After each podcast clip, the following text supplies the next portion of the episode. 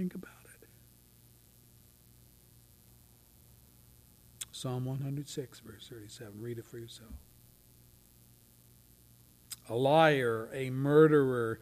This is the God Satan represents, and the world's religions worship at his shrines. It's extremely important that we worship only the God of the Bible, and anything else is idolatry, and anything less is demonic. I want you to note that when Jesus resisted Satan and fought against his temptations, leaning heavily, leaning heavily on a right understanding of the Word of God, verse 11 says, Then the devil left him.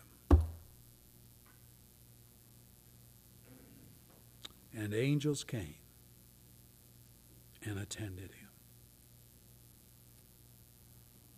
You and I have our part in the victory. We must see life as more than food on the table, clothes on our back, money in the bank, pleasure in the meadows, and a strong work ethic.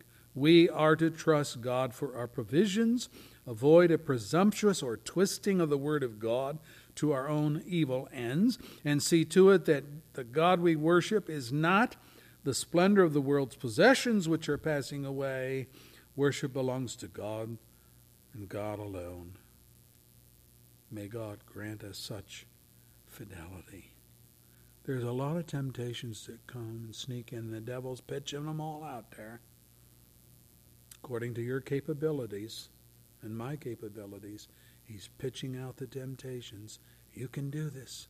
You can have this. You can see this. You can think this. You can go here, go there. And the Word of God is put on the back burner, and God is forgotten. But we need a faithfulness that stays true to Christ and to His Word in this wicked and demonic world that we live in. I almost hate to listen to the news each day. I do listen because I want to stay on top of things. But it's pretty scary, isn't it? I mean, when you think about what's going on in our country and in the world at large, we might think, wait a minute, Christ isn't winning, the devil is winning. Well,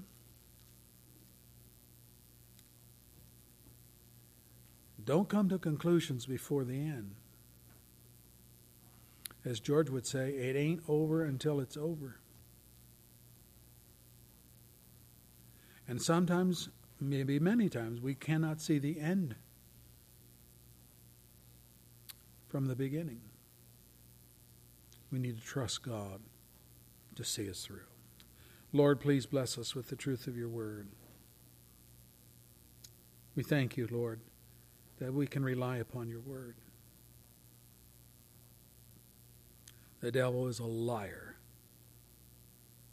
He even uses your word in a twisted way, a wrong way, to get us to think and then to do things which are contrary to the very principles of the Word of God and the holiness of our Savior. Please deliver us from that by giving us an insight into your word